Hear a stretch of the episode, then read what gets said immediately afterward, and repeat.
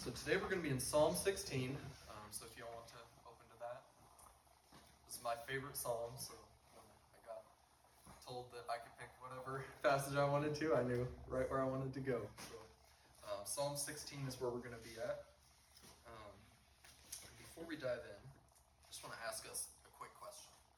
So have you ever wanted to be completely satisfied in your life? I'm serious about this. Have you ever wanted all of your deepest desires fulfilled and have complete contentment in everything? Now, if you're human today, I think you have that same desire as I do. We, we all want to be fulfilled. Okay? And one of the ways that we do this, and we try and seek this fulfillment, is that we try and get into something. So some people choose other things, and some people choose different things. So some people will choose maybe bars, and they'll go into bars to try and find fulfillment. They go into these areas in order to find satisfaction.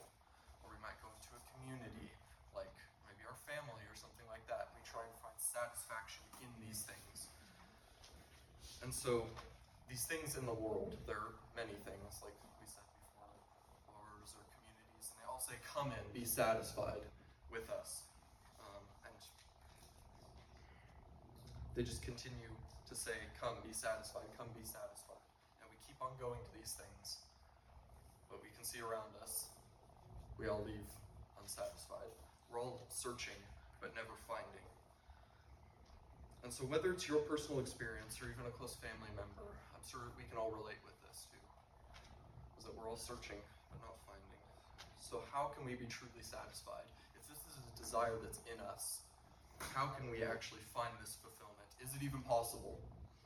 Can we have contentment in this life and in the life to come? Is there any hope in this world, or are we always doomed to be searching but never finding? And this is exactly the question that the psalm today will be answering for us. So let's dive in. All right. So in Psalm sixteen, I'm going to give a little background for us. So it starts off um, with the title, A Miktam of David. This is a weird title. Um, it's actually only given in seven passages in the Bible, so it's fairly rare when you consider all the words that are in the Bible, and it literally means something engraved, and engraved in gold. So it's a special writing, a writing written in gold from David. So it has something special for us. All of Scripture is inspired by God, but these Psalms in particular have something special to offer us, something of gold, something that's engraved for us, intentionally written um, to help us. And so all of these psalms were written by King David, as we see, um, but this one is unique. All of the other ones, which are found in Psalm fifty-six to sixty, um, all have something to do with David's personal life. So they're all about a struggle that he was having, um, something that was going on with him, um, from battling the Philistines to his family turning against him. All of these other psalms have something to do with David's personal life. But Psalm sixteen is unique because it says it's of David, but we find in it not much trace of who he is or any personal struggles uh, that happened in his life. So if this psalm isn't about David's life, but he's writing it, then who is it talking about? And so verse ten will let us know later, and it gives us his title, the person that David is talking about. So he gives us his title, but then we have to read the rest of the psalm to find out what this title means. So in verse ten, we see that the title is the Holy One of God, which will be the title of the message, and we'll be diving into what this means. Okay, the Holy One. What does it mean? What does this Holy One mean? What does it mean to be holy? Okay, that's a word that we throw around a lot. It's kind of a churchy word. So we're going to dive into that. And how can we then be holy in order to receive this fullness of joy that's promised to this Holy One? Okay? And so we'll start by answering the first question. What does that mean? What does it mean to be holy? Um, by diving into the first four verses of our psalm. So let's go ahead and read that together. Starting in verse one. Preserve me, O God, for in you I take refuge. I say to the Lord, you are my Lord, and I have no good apart from you. As for the saints in the land, they are the excellent ones, in whom is all my delight. The sorrows of those who run after another god shall multiply, and their drink offerings of blood I will not pour out. So as we go through today, we're going to go verse by verse and word by word, and hopefully dive into what this means. Okay. So we see here there are three calls. This is our first point, is the calls of the Holy One. We're going to see what it means to be holy and what it means to be the Holy One who receives fullness of joy. And we're going to see three calls that he makes. This is what the first point of what it means to be holy. So first off, he calls to God. And he calls in that first line there, "Preserve me, O God." Now that word preserve there, uh, we should put an exclamation point by it. So if you want to put that on in your Bible, then you can. Is because it's in the imperative. It's a request that's given with urgency. It's like a command, is what it's used elsewhere. And so it's he's not just saying, "Preserve me, O God," in a casual sense, but he's saying, "Save me, O God. Preserve me, I need this. I need this, I don't have anything else. You, I need you. Preserve me." And this word there for, for preserve, now, I like Hebrew, um, and so we're going to dive into a little bit of that. It's, it's nothing too complicated, so... Um, But that word for preserve not only means physical preservation, but it engulfs all of us, all of who we are. Preserve me in my physical state. Preserve me in my spiritual life, and preserve me in my emotional life. He's saying preserve all of me. And we can see that as well. Um, that's confirmed not only in the Hebrew word there for, for preserve me, but also in verse two, where it says, "I have no good apart from you." Nothing good in my life is given to me except from you. Uh, you are all that I need. This is the first call of the Holy One, is a call to God saying that you are everything to me. You are all that I need. I have no good apart from you. And this is partly what it means to be holy as well, is that it means to be set apart. So he sets himself apart for God alone. And it's also important to note Jesus here in this call for God. So the first name, he says, "Preserve me, O God." Now that word there emphasizes the strength or the might of God. It's El in the Hebrew. So David is not calling, he's he's not calling somebody who has no power to provide for him, but he's calling on the mighty God who has strength to provide for him. Now he's not only uses the name God, mighty God, but he also uses the Lord, which in the Hebrew is Yahweh, which you maybe have heard as well. Which Yahweh emphasizes the covenant or the promise-keeping of God. So we have one who's powerful to provide, but you can have somebody who can provide for you, but won't provide for you. But that's why he emphasizes Yahweh too, which is the covenant or promise-keeping of God, is that he's powerful, so he will, or he can provide for you, but then he also will provide for you, and will provide for him. So he's calling to somebody who is able and willing to provide for him. Now that's the first call, the call to God, and the calls of the Holy One. Now the second call is the call to the saints, which is found in verse three. And this verse is very important. Um, now the word saints there actually is related to the Holy One, and it means the Holy Ones. So it's the saints, the people who are chosen by God, and the people of God. Now, as we saw before, a holy person is one who calls out to the Lord and trusts him as his only good. But we see a key um, location here of where the saints are um, that will help us understand um, more about them. It says they are the saints in the land. So they are the holy ones who call out to the Lord, but they're in the land or the earth. Now, that is kind of a dichotomy. The saints are the ones who call alone to God for their only good, but the land, the earth, is the place where they're going after all goods except God. So these people who want to search after the only God are in a place where everything around them is saying, "Don't do that, there's other goods. There's something that will satisfy you other than God." And that's why um, the next phrase in this, as for the saints in the land, they are the excellent ones. Now that word can also be translated glorious ones. That's why this makes sense in light of that, is that They are very different from the place where they are. As we read in Philippians two, fourteen through fifteen, I think this explains it well. It says, "Do all things without grumbling or disputing, that you may be blameless and innocent, children of God without blemish, in the midst of a crooked and twisted generation, among whom you shine as lights in the world." So these saints are shining in a dark place as lights, because they are chosen by God and call alone to God and look to Him as their only good, because they're set apart to Him. But how can they then live in this world that's full of pleasures calling out to them? Come and be satisfied. These people who want to be satisfied in God alone, but how can they live in this place where they're surrounded by things saying, come and be satisfied in something else? And that's where the next line is so important in this psalm. In verse three, it says, "As for the saints of the land, they're the excellent ones, in whom is all my delight." Now, we talked a little bit about being in something before, and this, I think, is the key. This is, like, probably the most important word in this psalm, and we'll see that more later, but I'm going to explain a little bit why now. So, in can have two meanings here, I believe, and it has two applications, and I think it means both at the same time, but we're going to see what that means, what in means. So, the word in has two uses. The first one can be that the Holy One, who is speaking here, has personal joy in who the saints are. So he has a personal feeling of joy and satisfaction in the saints.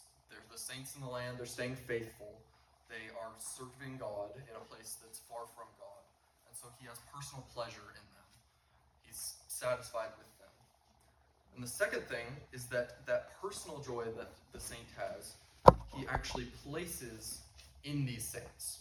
So that personal joy that he has in who they are, and that they're chosen, he actually places in these saints. So the joy that he has, that delight that he has, is in them. So he can say it's on them and it's in them. And I think that it's both here. So that joy that he has personally, he also transfers into them. Now we'll see more about this in the next point um, also, but this Holy One is chosen by God and therefore chooses his people because of God's choice. And because these saints are chosen by God to be his glorious ones, this Holy One joins in that same relationship and takes pleasure in that relationship with the saints. So because God has chosen them, he also takes pleasure in them. So the call to the holy, to those holy ones of God, the saints in the land, is to live in the reality of being chosen and loved by God and to shine as lights in a dark world. That's what the psalmist and the Holy One is saying. Calls out to God as his only good, and then he calls out to the saints, saying that they are the excellent ones, they are shining as lights in the world, and in them is all of his pleasure, which is going to be important later. Now the third call is the call to um, sinners, or idolaters, and that's found in verse four, and it's to those who run after another god. Now, I believe this is actually a call of mercy here. Let's read it. "The sorrows of those who run after another god shall multiply. Their drink offerings of blood I will not pour out, or take their names on my lips." Okay, so it might seem harsh at first, but I think this is actually a call of mercy from the Holy One to those who are not saints. Now, why is it merciful? Well, it's because the Holy One is warning these people of the results of running after false gods. He's saying what's going to happen to them later. And the key there is a word, multiply, as well. Now, multiplication is fairly early math, and it's interesting. It's very interesting, because you can have two times two equals four, and then two times four equals eight, and two times two equals sixteen. It gets exponentially bigger. So it starts small, but then it gets bigger. And so that's the key to that, is he's warning these people that though your sin and though your sorrows through your sin may seem small right now, my sin's not a big deal right now. It's not anything too bad. It's be like white lies or something like that. That they will multiply. It starts as a four, but it will become ten thousand um, in a time that you won't see, you won't expect. So that those sorrows of those who run after another god shall multiply. warning them ahead of time to say that they're going to be great, their sorrows. Now, the other key word here is run. Okay. Now, in verse one, we saw, what does the Holy One ask God? He says, preserve me, O God, for in you I take refuge or rest. And I think there's a contrast here. The sorrows of those who run after another God shall multiply. There's the one who rests and the one who runs. Those saints rest in who God is, but the sorrows of those who run after who run after another God shall multiply. They're headed somewhere, and they're searching but never finding. Those who are in God and have found pleasure in Him, who are His saints, have found Him and rest in Him. Those who are running after other gods, which are no gods at all, their sorrows will be multiplied because they'll be searching, searching, searching, but never finding. And that's why it's a call of mercy, is because the Holy One is saying, I don't want you to be searching. It says, come and find rest in God. So you can hopefully already find a picture of who this Holy One is, but we're going to build up this um, view even more. And so, go through here. And now the third warning. Um, so he warns them about running, and he warns them about the sorrows that multiply. As David takes a little bit of a turn here um, at the end of verse four. Um, and he says, the sorrows of those who run after God shall multiply. And he says, their drink offerings of blood I will not pour out, or take their names on my lips.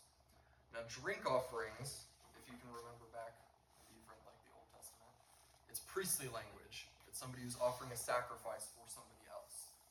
So David is saying, their drink offerings I will not pour out. He's saying, I'm a priest, but I will not intercede for these people.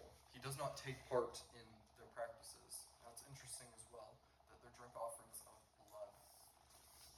Now, blood, and particularly drinking blood, was forbidden in the Old Testament. It was a way that pagans worshipped their gods, and not how the Jews worshipped their true God.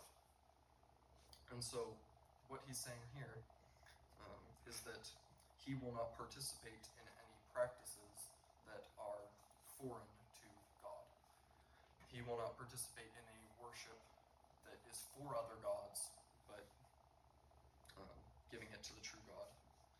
And so, he is using priestly language here, and he won't participate in any pagan practices. And he says, or take their names on my lips. Now, this word is used of priests when they come into the presence of their God. It says, it's like when we pray for somebody and we want to use their name. So, what's his name? You say, I'm going to pray for you know, Jeff, maybe. And he says, God, I pray for Jeff. And you're interceding for Jeff before God.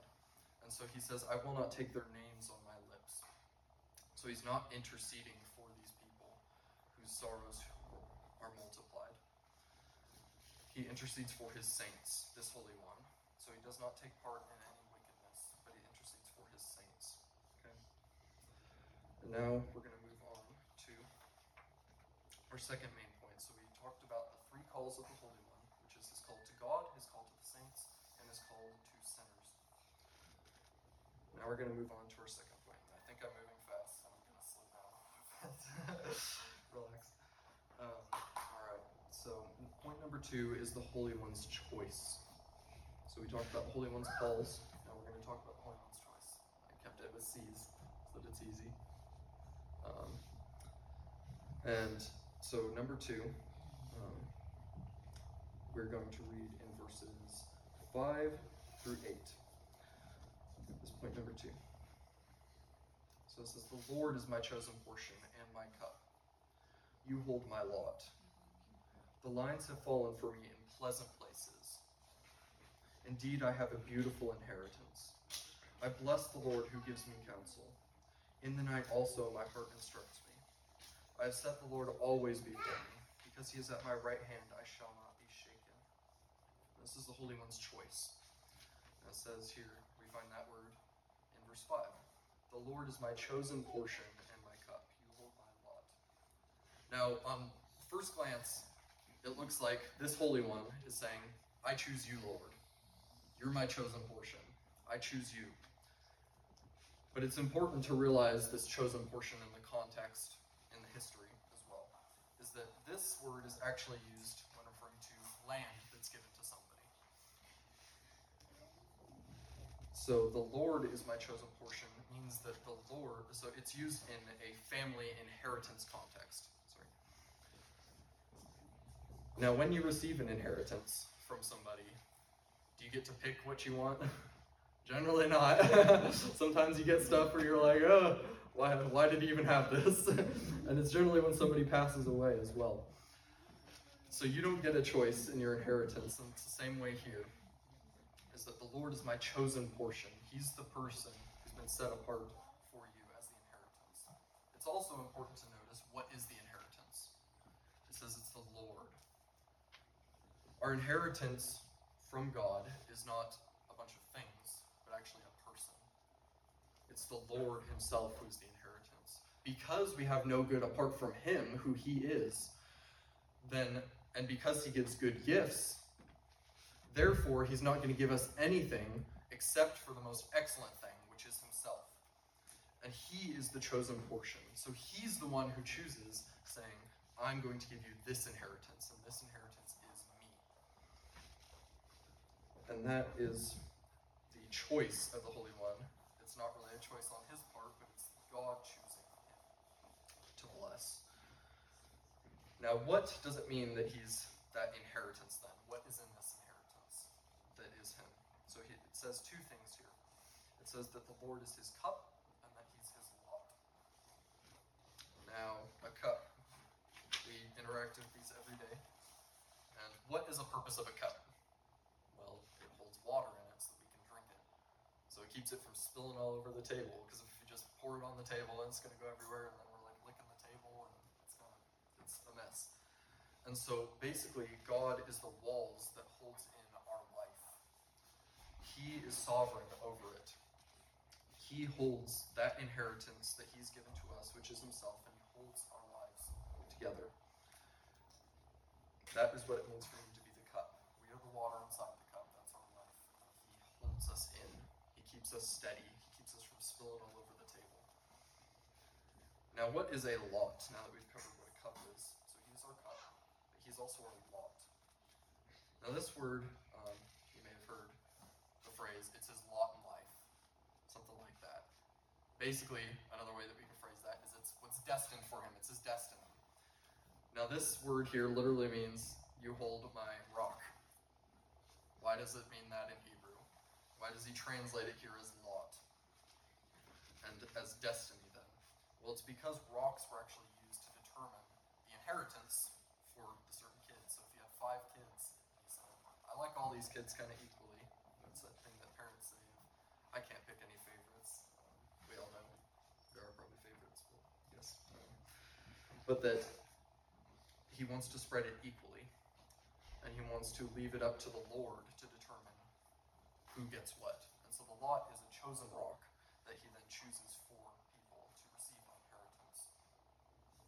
So because of that, imagine you're the fourth kid, maybe in a five-child household, is that you want to know who's determining your destiny. I want to know that he's faithful, and I want to know that he's going to want good for me, and that I won't get just nothing for my inheritance. And so the Lord says, and again, this is Yahweh, the covenant promise-keeping God. He says, you hold up. He holds our lot. He holds our destiny. He holds the inheritance, because he is the inheritance. And he holds our destiny for our lives. He has determined our days, and he holds that lot for our destiny in his hand. And we can trust him, again, because he's not only mighty, he's able, but that he's also willing, because he's the Lord. And because of this, the psalmist continues into verse six. And he says, the lines have fallen for me in pleasant places. Indeed, I have a beautiful inheritance. And that word lines is also properties. He's talking about property. Remember back, who's our inheritance? It's the Lord. It's his person, who he is. The lines have fallen for me in pleasant places. Fallen for me, in that when the rain falls on us, again, it's not our choice, it doesn't come from us, but it falls on us. And so the and it's directed by the Lord.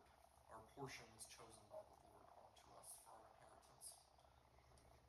The holy ones. So the lines, the property, the inheritance has fallen for me in where? Pleasant places. And indeed, I have a beautiful inheritance. So that Lord who was holding our lot, who was holding our destiny, who was holding our inheritance, puts it and gives us a place of pleasant places and a beautiful inheritance because he's faithful. He satisfies his saints, and he satisfies his Holy One here. So his Holy One is satisfied in who the Lord is because the Lord has chosen him to receive the inheritance, which is himself. Now, what's the result of this then? Should he go and retire in the countryside and say, you know what, God's given me contentment, I'm good, I'm gonna chill out here and have my little farm or live my life and stuff? Well, no. Verse seven tells us what should happen. He says, I bless the Lord who gives me counsel, and in the night also my heart instructs me. So blessing leads to blessing. The blessing of the Lord leads to us blessing the Lord, praising him and praising the Lord because he is the one who's given himself for us. So it should not lead to just stagnation. No, thank you. Um, us just retiring in the countryside, but it should lead us praising the Lord, praising him who gives us counsel. So he not only gives us the inheritance, but he gives us wisdom in how we should work with that inheritance, which is we bless the Lord. We praise him.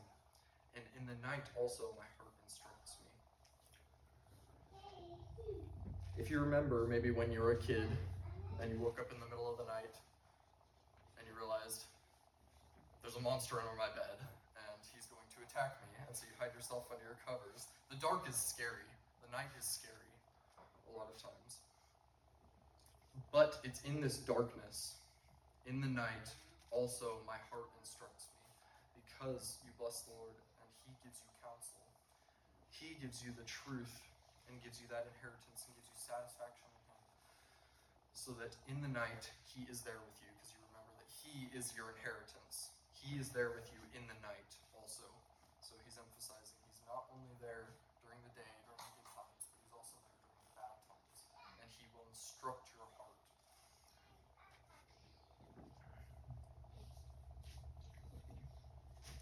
Flip the page here. There we go. All right. So he promises us blessing even through the most difficult.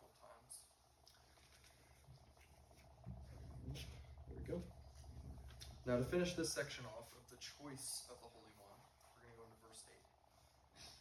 It says, I have set the Lord always before me. Because he is at my right hand, I shall not be shaken. We choose God, and the Holy One chooses God because he is chosen by God. God initiates. He gives himself for that Holy One. And because of that, he becomes the Holy One. And therefore, that Holy One chooses the Lord. He says, I, I have set the Lord always before me. So now it's in him. He is choosing the Lord because the Lord has chosen him. And he says, I have set the Lord always before me. And because he is at my right hand, I shall not be shaken. There are two places where he sets the Lord. The first one is before him. Have you ever come up to what seems like a commotion? And you see a crowd around something. And you're like, I really want to see what's going on. There's a bunch of people here, but you can't get past the crowd and you can't see what's going on. And you hear it's probably something really cool or really amazing, but you can't see past the people because they're blocking your view. And it's especially hard when the people are taller than you as well. These people are before you and they're blocking your view. They're right in front of you and they're obstructing what can be seen on the other side. This is what it means to set the Lord always before you, is he's in front of you. He is the one that you're looking at. And he's not just the backs of a bunch of people that you want to see what's on the other side, but he is the one that you want to see. And with a crowd of tall people, you can eventually get around them. But who is taller and who is bigger? The crowd of people So when the Lord is before you, it's very hard to see all of the pleasures of this world around you. So when you set the Lord before you, and you see him for who he is and what he's done for you, then it becomes harder and harder and harder for us to see around him, to see to the pleasures of this world. So that's why he has set the Lord always before him, is because the Lord chose him, and the Lord gives him these pleasant places. And so he wants to look at the Lord and say, you are pleasant, you in you I have joy, you are the only good that I have, and so I'm going to set you before me. So what are we setting before ourselves then? What do we watch? What do we listen to? That's the question that I think David wants us to bring up, is what are we setting before ourselves? And we're going to address that later. Now the second location where the Lord is, that he has set the Lord, is because he is at my right hand. Now the right hand um, in the Bible is the place of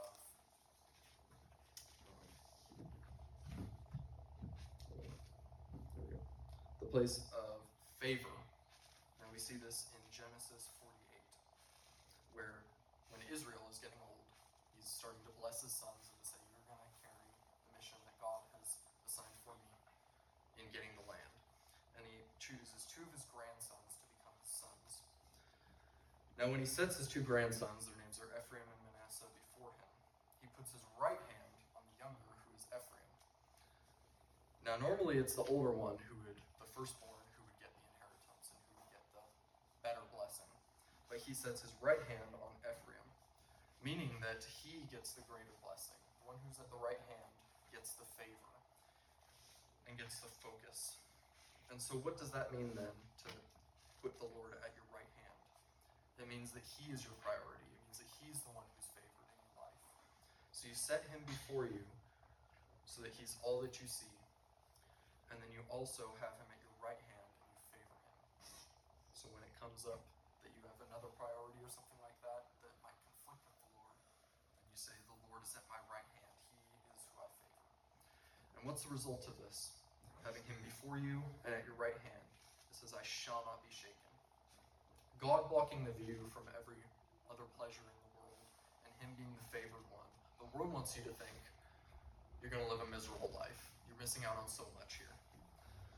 But God says, you shall not be shaken, or you shall not fall, is another way we can understand that. So, the Lord is faithful, and when you set him before you and favor him, because he has already given himself, you will not be shaken because of who he is. The world promises these things, but they're always searching. But the Lord is your chosen portion. Because he is at your right hand, you will not be shaken.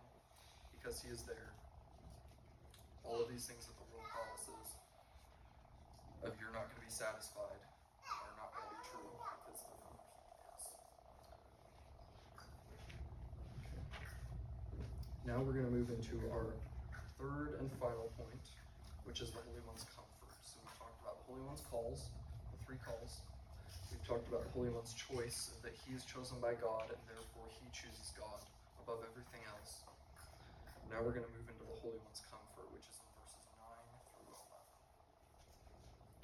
He says, therefore my heart is glad, and my whole being rejoices. My flesh also dwells secure. For you will not abandon my soul to Sheol, or let your Holy One see corruption. You make known to me the path of life, and in your presence there is fullness of joy, and at your right hand are pleasures forevermore. Now, therefore is one of the most important words in the Bible. It points back to what just was just written and says, because of this, you can do this. So because of what we've seen, that the Lord is our only good and our portion, therefore, now that means that all of this is true. Because of this, this is true. It points us to the reason for what is about to be said. So, now what are the results then of having the Lord always before you? It says, therefore my heart is glad, and my whole being rejoices. My flesh also dwells secure. So he says, first, my heart is glad, my emotions are glad. My heart is satisfied in who God is. And he says, my whole being rejoices. This is everything about you, your whole being, everything. So we have your emotions and your everything. And then he says also your flesh will dwell secure. So we have the three things that we talked about in the beginning, of the, our emotions, our spiritual life, and also our physical life will dwell secure with God, because he is always before us and at our right hand. He determines our lot then. Now that doesn't mean that, as we're going to see later with who this Holy One is, that we won't have suffering in this life, because we will have suffering.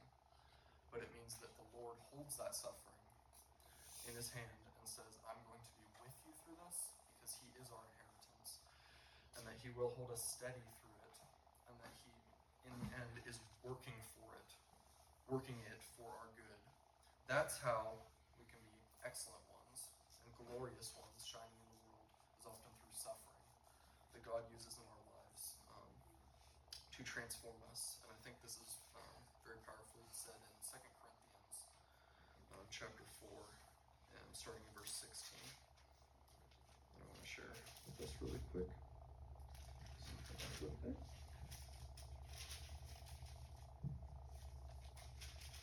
All right, Second Corinthians four, starting in verse sixteen. Paul says, so we do not lose heart, though our outer self is wasting away, our inner self is being renewed day by day. For this light, momentary affliction is preparing for us an eternal weight of glory beyond all comparison, as we look not to the things that are seen, but to the things that are unseen. For the things that are seen are transient or passing away, but the things that are unseen are eternal.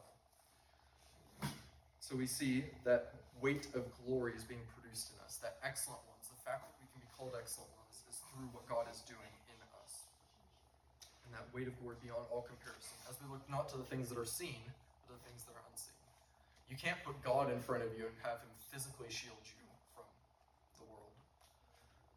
But you look to the things that are not seen and put him there, looking to beyond what the world says and beyond what we can see. The world says find pleasure in these things from a physical standpoint, but we look beyond that to say, and the psalmist looks beyond that to say, the sorrow of those who run after another God shall multiply. Okay, the true results of this are sorrow. The true results of sin are sorrow. The true results of looking to Christ and looking to the Lord are joy. So we look not to the things that are seen, but to the things that are unseen. God is unseen. And we're going to look um, how we can do that here in a second. So I'm not just saying stuff. I don't have any practical way of doing it. So he says, my whole flesh dwells, my flesh also dwells secure. Now he gives the reason here. In verse ten, he says, for you will not abandon my soul to Sheol. Now Sheol is the place of the dead.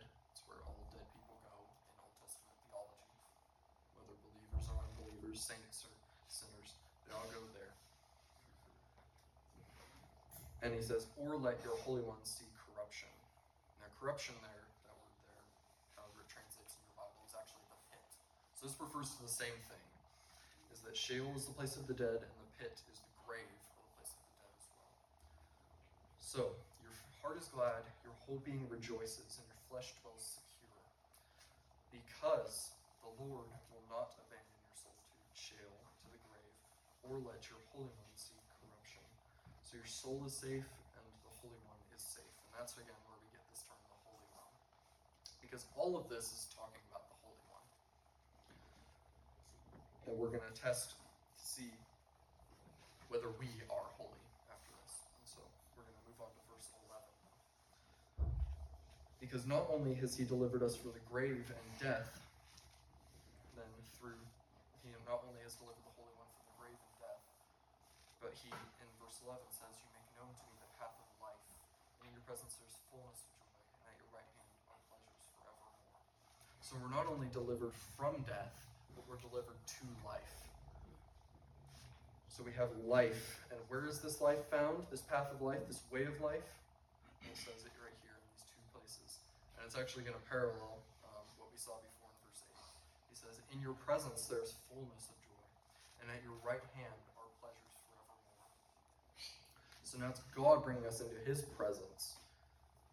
We set him before us because he has set us before him. He has chosen us. We said that earlier. And because he has set us at his right hand, therefore we favor him. So we are in his presence where there's fullness of joy. And at his favored place, his right hand, where there are pleasures forevermore. Now you can't get fuller than full. And you can't get longer than forever. And these are the best. It's the best. Because the Lord is the best. So fullness of joy and pleasures forevermore. So now we see at the end there, the question, the answer to the question of where we began was how we can be fully satisfied. Well, it's in God's presence and at his right hand where the Holy One is. So now we're going to ask ourselves the question, then, who is the one who receives this complete satisfaction? Well, we saw it's the Holy One. Now, who is the Holy One again? We're going to run through what we've seen before. The Holy One is the one who looks to the Lord God for all of his good. He is the one who delights fully in God's chosen people. His delight is in them. The Holy One is the one who does not participate in any pagan practice of worship. The Holy One is the one who is chosen by the Lord to receive him as an inheritance. The Holy One is the one who looks to and favors only God. So we can go over this again, but let's, based on this definition for the Holy One, then. Can any of us, do any of us meet the standard of holiness that the Holy One receives? Do any of us meet this? The one who looks only to the Lord for all of his good. Do we meet this? As we look, as I look to myself and as you look to yourself, do you only look to the Lord? Or do you find yourself gazing after other things? Do you delight fully in God's chosen people?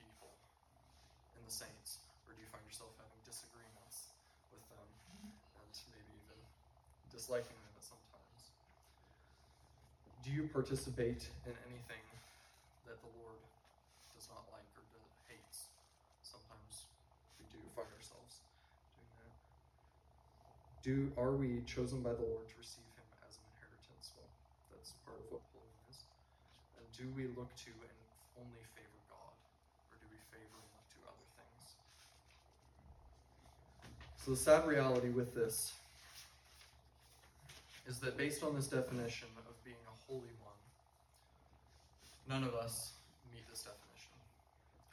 None of us are holy in ourselves. We're the ones who are continually searching but never finding, continually walking but never arriving. As much as we want these verses to apply to us because of that deep longing, there's only one that does. Now this is the key to the psalm. This is where the word in is very important. And that verse is verse three, where it says, "As for the saints of the land, they are the excellent ones, in whom is all my delight." This is the key to the psalm, because we don't meet the standard of holiness.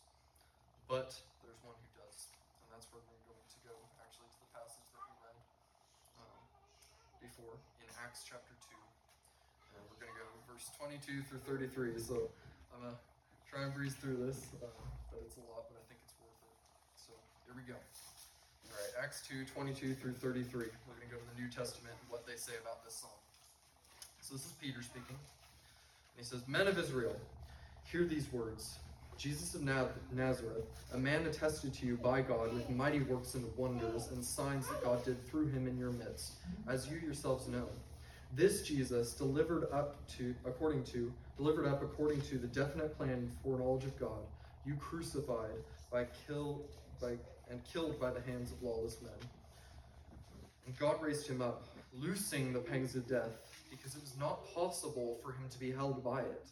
For David says concerning him, 'I saw the Lord always before me, for he is at my right hand, that I may not be shaken. Therefore my heart was glad, and my tongue rejoiced. My flesh also will dwell in hope. For you will not abandon my soul to Hades,'" which is the translation of Sheol, "'or let your Holy One see corruption. You have made known to me the paths of life. You will make known to me fullness of gladness and with, with your presence. Brothers, I may say to you with confidence about the patriarch David,'" the one who wrote this psalm, "'that he both died and was buried, and his tomb is with us to this day. And being therefore a prophet, and knowing that God had sworn with an oath to him that he would set one of his descendants on the throne, he foresaw and spoke about the resurrection of the Christ, that he was not abandoned to Hades, nor did his flesh see corruption. This Jesus God raised up, and of that we are all witnesses. Being therefore exalted at the right hand of God, and having received from the Father the promise of the Holy Spirit, he has poured out this that you yourselves are seeing and hearing. So this is Peter on the day of Pentecost, talking to a group of Jews, and he's quoting Psalm sixteen that we read there, verses ten through eleven. Now I think it's interesting the interpretation that he takes here. He says it's not David. David's the author, but it's not talking about David, because David doesn't even meet the requirements here. A man after God's own heart, one of the great holy men of the chosen people of God, did not qualify to be the Holy One of this psalm. He died and saw corruption. And we can even see here, um, through the sin with Bathsheba, that he did not always set the Lord always before him. He ran down the path of other gods, where his sorrows were. So he didn't qualify, but there's one who did, because it's interesting. David was not the person spoken about in the psalm, but he was a prophet prophesying of the one who was. And his name is Jesus of Nazareth here. This Jesus was chosen by God according to the definite plan and foreknowledge of God for completing every part of this psalm. He was the one chosen by God to accomplish the work of God. And Jesus is, throughout the whole New Testament here, we're going to look to a couple of passages, Jesus is the one who looks only to the Lord for all of his good, as in John five nineteen, where it says, "So Jesus said to them, truly, truly, I say to you, the Son can do nothing of his own accord, but only what he sees the Father doing. For whatever the Father does, that the Son does likewise. He doesn't do anything apart from the Father's will. He only does what the Father says. He looks to him alone for how he should live." Jesus is also the one who delights fully in God's chosen people, as it says in John fifteen eleven. It says, this, these things I have spoken to you, that my joy may be in you, and that your joy may be full. So he's the one who has fullness of joy at the right hand of the Father, and he places his joy in his, in his people, in the people that he chooses. Jesus is the one who does not participate in any pagan practice of worship, as it says in John seventeen six through ten. Says, "I have manifested your name to the people whom you gave me out of the world. Yours they were, and you gave them to me, and you and they have kept your word. Now they know that everything that you have given me is from you, for I have given them the words that you gave me, and they have received them, and have come to know in truth that I came from you, and they have believed that you sent me. I am praying for them. I am not praying for the world, but for those whom you have given me. For they are yours, all mine is yours, and yours are mine, and I am glorified in them." Because Jesus has accomplished this work of giving the words that the Father gave him, therefore he is glorified in them. He accomplished the work, and he's getting the results of glory. Jesus is also the one who is chosen by the Lord to receive him as an inheritance, because he himself is himself the Lord. And that's seen in Hebrews one eight through twelve, which y'all can read later if you want. Jesus was chosen by the Lord for the mission to go into his people, and he is the inheritance of his people because he is himself the Lord. The Lord himself is the inheritance, and he goes into his people and comes to them, just as Jesus came down and became the inheritance to us, which we're going to read more about here in a second. Jesus is also the one who looks not, who only looks to and favors God, as in Hebrews twelve two, where it says, "We look to Jesus, the founder and perfecter of our faith, who for the joy that was set before him endured the cross, despising the shame, and is now seated at the right hand of the throne of God." But now, how is that verse three applied to us in light of Jesus being the Holy One? And that's where we get back to the definition of in. And we're going to go to one last text here. Ephesians one eleven through twenty-three. Um, where it uses this word in a few times, and it emphasizes in whom we have all these blessings. So Ephesians one, eleven through twenty-three, it says, "In him we have obtained an inheritance, having been predestined according to the purpose of him who works all things according to the counsel of his will, so that we who were the first to hope in Christ might be to the praise of his glory. In him you also, when you heard the word of truth, the gospel of your salvation, and believed in him, were sealed with the promised Holy Spirit, who is the guarantee of our inheritance until we acquire possession of it, to the praise of his glory. Thanksgiving and..." Oh, that's the title. "For this reason, because I have heard of your faith in the Lord Jesus and your love towards all the saints, I do not cease to give thanks for you, remembering you in my prayers. Father of glory..." May you... I got this part there. Yeah. "Remembering you in my prayers, that the God of our Lord Jesus Christ, the Father of glory, may give you the spirit of wisdom and of revelation in the knowledge of him, having the eyes of your hearts enlightened, that you may know what is the hope to which he has called you, what are the riches of his glorious inheritance in the saints, and what is the immeasurable greatness of his power towards us who believe, according to the working of his great might, that he worked in Christ when he raised him from the dead and seated him at his right hand in the heavenly places, far above all rule and authority and power and dominion, and above every name that is named, not only in this age but also in the one to come. And he put all things under his feet and gave him as head over all things to the which is his body, the fullness of him who fills all in all." The parallels are pretty crazy here.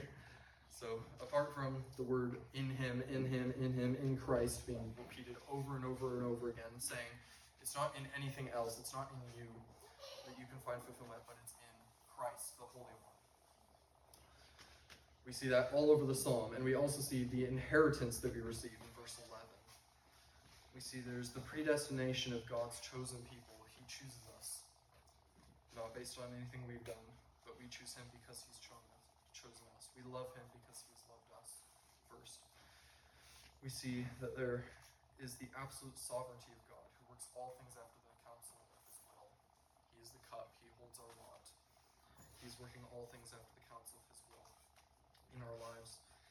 There's the praise that results from the choice in verse twelve, to the praise of his glorious grace. And again, the inheritance in verse fourteen, also guaranteed because of who God is. And again, resulting in praise in verse fourteen. We also see the love for God's chosen people in verse fifteen, the intercession of the Holy One for his people in verse seventeen.